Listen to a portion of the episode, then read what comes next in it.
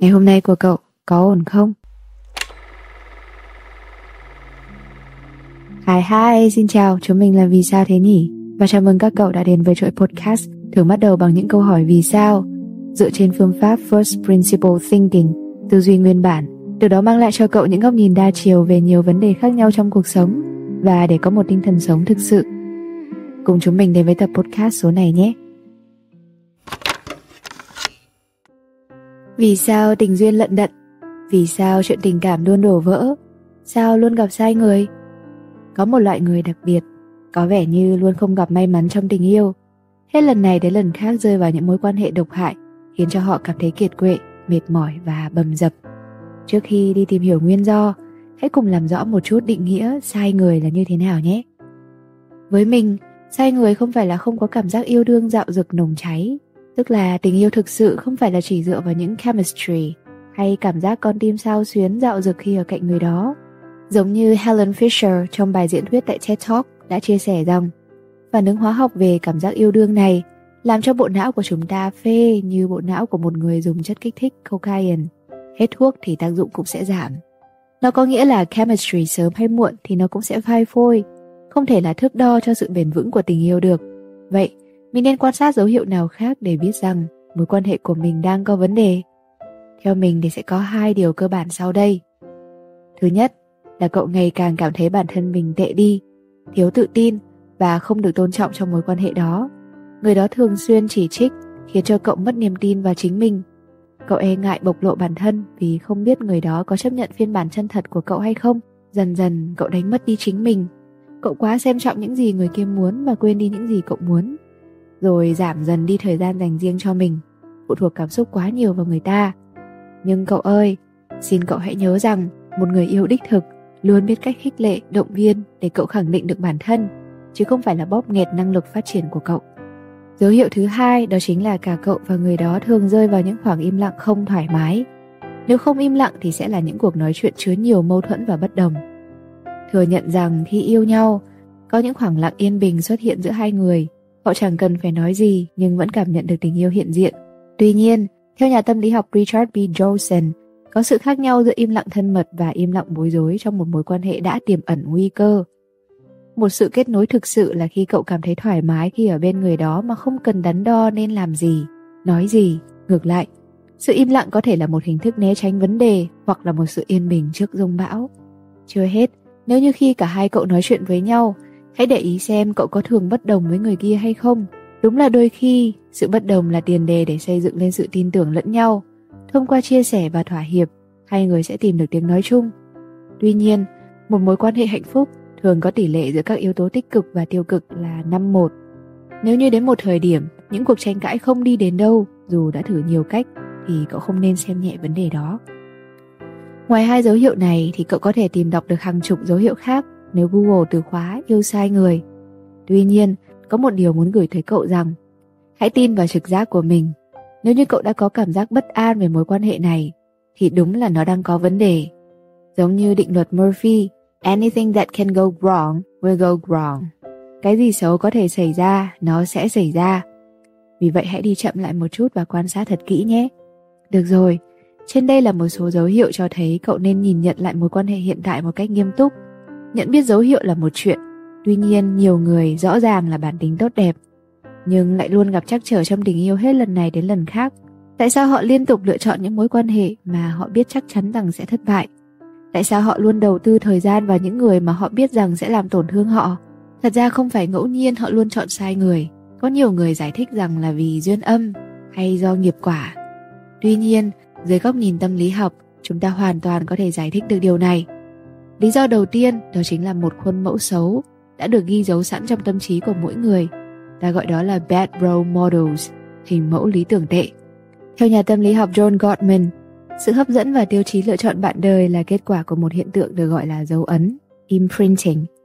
Dấu ấn này là kết quả của sự kết hợp giữa nhiều yếu tố, bao gồm cách cậu nhận được hoặc bị tước đoạt đi tình yêu, sự thân mật và an toàn từ cha mẹ mình. Lý thuyết hình mẫu này cũng được phát triển bởi tiến sĩ Harville Hendricks. Theo đó, ông khẳng định rằng cảm giác bị người khác thu hút là do mong muốn được khắc phục một số vấn đề ở quá khứ trong vô thức. Về cơ bản, Lý thuyết này cho rằng chúng ta vô thức tìm kiếm một người bạn đời, dựa theo hình mẫu những người đã nuôi dưỡng ta. Và thông qua việc giải quyết các vấn đề với người bạn đời này, ta cố gắng hàn gắn lại những tổn thương dai dẳng do người nuôi dưỡng đã gây ra. Những mối quan hệ này mang đến cho ta cơ hội chữa lành, nhưng cũng có khả năng tiếp tục sát muối vào vết thương. Ví dụ như nếu có một người cha hay phê phán, có thể cậu sẽ bị thu hút bởi một người đàn ông cũng có xu hướng hay phê phán. Cậu cố gắng đạt được tình yêu và sự công nhận của anh ta để chữa lành những tổn thương đến từ sự phủ nhận của người cha của mình. Thật không may là những người được nuôi dưỡng trong những gia đình ngược đãi hoặc tan vỡ sẽ có xu hướng dần quen với hành vi bạo lực và lạm dụng. Họ có thể coi đó là một điều bình thường trong cuộc sống. Tệ hơn là họ mang điều bình thường ấy đi theo đến tuổi trưởng thành. Họ có xu hướng chọn bạn đời có lối sống nghiện rượu, bạo hành, kiểm soát, la mắng hoặc những kiểu tính cách tiêu cực tương tự gần như vô thức, ngay cả khi họ đã cố gắng để tránh điều đó. Lý do thứ hai liên quan tới lòng tự trọng thấp, low self-esteem. Nhiều khi chúng ta chọn nhầm người vì chúng ta không cảm thấy chúng ta xứng đáng với bất kỳ điều gì tốt hơn. Chúng ta tự hạ mình xuống vì đây là cách chúng ta bị đối xử trong quá khứ. Chúng ta nghĩ rằng chúng ta vô dụng và chấp nhận có còn hơn không vì chúng ta có lòng tự trọng thấp. Khi cậu không tôn trọng bản thân, cậu cũng đang tiếp tay khiến cho người khác không tôn trọng cậu. Điều này đặc biệt thu hút những con kền kền ngoài xã hội những kẻ này nhận ra chúng ta là những người dễ dàng để chơi đùa và lợi dụng khi chúng ta có lòng tự trọng chúng ta có thể tự bảo vệ mình bằng cách vạch ra các ranh giới cho những mối quan hệ độc hại chúng ta sẽ có ý thức mạnh mẽ về việc độc lập của riêng mình cũng như không phụ thuộc vào người khác lý do tiếp theo có thể kể đến là vì nỗi sợ ở một mình monophobia có nhiều người vội vã bước vào một mối quan hệ nhanh chóng chuyển từ mối quan hệ phụ thuộc này sang một mối quan hệ phụ thuộc khác vì không muốn chịu đựng cảm giác cô đơn, lo lắng hay những cảm xúc tiêu cực khác. Đối với họ, cảm giác an toàn khi một người ở bên cạnh quan trọng hơn chất lượng của mối quan hệ đó, kể cả khi nó gây ra nhiều đau đớn. Những mối quan hệ chỉ dựa vào việc lấp đầy khoảng trống một mình thay vì nền tảng vững chắc của tình yêu và sự tôn trọng là gốc rễ nảy sinh ra mọi vấn đề. Họ rất dễ ngoại tình, thường xuyên xảy ra tranh cãi và không bao giờ tìm được tiếng nói chung nhiều người trong số họ kết thúc mối tình với cảm giác thất vọng và cô đơn, còn tệ hơn rất nhiều lần so với việc ở một mình. Lý do cuối cùng có thể kể đến đó chính là vì hội chứng FOMO và áp lực từ định kiến xã hội. Đôi khi đồng hồ sinh học của chúng ta và áp lực từ xã hội khiến cho chúng ta cảm thấy lo lắng về hôn nhân. Ta quay cuồng với nhu cầu lập gia đình khi nhìn thấy những người bạn của mình liên tục khoe ảnh kỷ niệm yêu nhau, khoe ảnh cưới trên mạng xã hội, hay chuẩn bị chào đón đứa con đầu lòng Định kiến xã hội khiến cho chúng ta cảm thấy rằng mình đang bị bỏ lại phía sau, rằng nếu chúng ta không lập gia đình thì cuộc sống của chúng ta sẽ không trọn vẹn và viên mãn. Với mong muốn được an toàn và được chăm sóc, chúng ta bước vào một mối quan hệ một cách nhanh chóng và không cần quá nhiều thời gian để suy nghĩ thấu đáo, để thực sự tìm hiểu đối phương. Để rồi sau này chúng ta nhận ra rằng tình yêu và hôn nhân không đơn giản chỉ là việc quẹt trái quẹt phải trên các app hẹn hò. Trong cuốn sách Hãy khiến tương lai biết ơn vì hiện tại bạn đang cố gắng hết mình có đoạn chia sẻ tâm đắc như thế này. Chúng ta cứ hay phạm lại lỗi lầm, làm lại những việc sai, gặp lại những người chưa đúng. Thật ra đôi khi, không tìm được đúng người không phải là vì chúng ta xui xẻo, mà là vì chúng ta chưa từ bỏ được sai lầm của mình. Những người lặp đi lặp lại sai lầm trong những cuộc tình sai lầm thường hỏi cùng một câu như thế này. Tại sao sự hy sinh của tôi không được đền đáp? Tại sao tôi toàn gặp không đúng người? Thật ra họ không biết trên thế giới này, thứ mà nỗ lực đến chết cũng chưa chắc đã được đền đáp, chính là tình yêu. Vì vậy, khi mất đi tình yêu, đừng cố truy cứu vì sao không được đáp lại. Lúc cần từ bỏ hãy từ bỏ. Cần chia tay thì phải chia tay, bằng không, hạnh phúc sẽ càng rời xa cậu. Và cũng đừng phàn nàn rằng tại sao lần nào mình cũng gặp sai người. Thật ra căn nguyên của sai lầm và đau khổ nằm ở chính bản thân của cậu.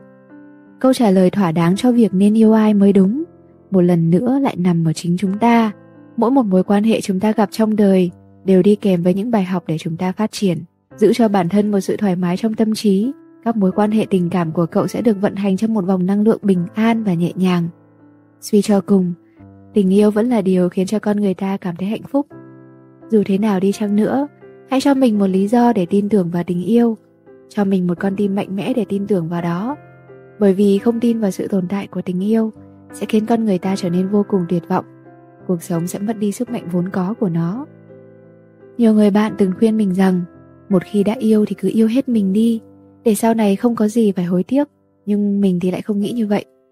Mình đều cẩn trọng trong từng mối quan hệ. Không phải là vì mình thực dụng tính toán, mà là vì mình coi trọng tất cả những người đã từng bước vào cuộc đời của mình.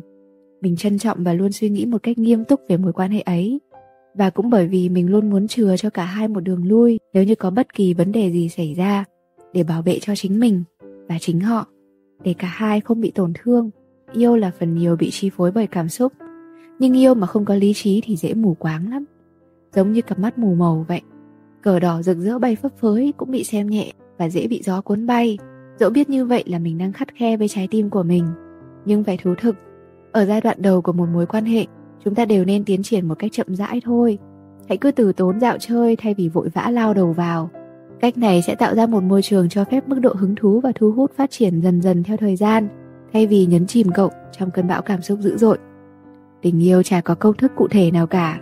Cách yêu của mỗi người một khác nhau. Vậy nên cậu hãy cứ lắng nghe con tim của mình, nhưng cũng đừng bỏ quên tiếng nói từ lý trí. Không phải cậu luôn chọn sai người, mà là vì cậu luôn mang gánh nặng tâm lý phải thế này phải thế kia. Sự đòi hỏi và kỳ vọng, sự cầu toàn hóa con người và một mối quan hệ mới chính là nguyên do làm cho cậu cảm thấy mệt mỏi trong một mối quan hệ đó. Nếu cậu cảm thấy bản thân đang vướng mắc trong những điều trên, hãy sống chậm lại một chút, nghĩ cho mình nhiều hơn, thương mình nhiều hơn, rèn luyện sự tự tin cũng như dành nhiều thời gian để trò chuyện và tương tác tìm hiểu nửa kia của mình nhiều hơn nhé. Chúc các cậu luôn yêu và được yêu thật nhiều. So I never really knew you. Gosh, I really tried to. blindsided, addicted.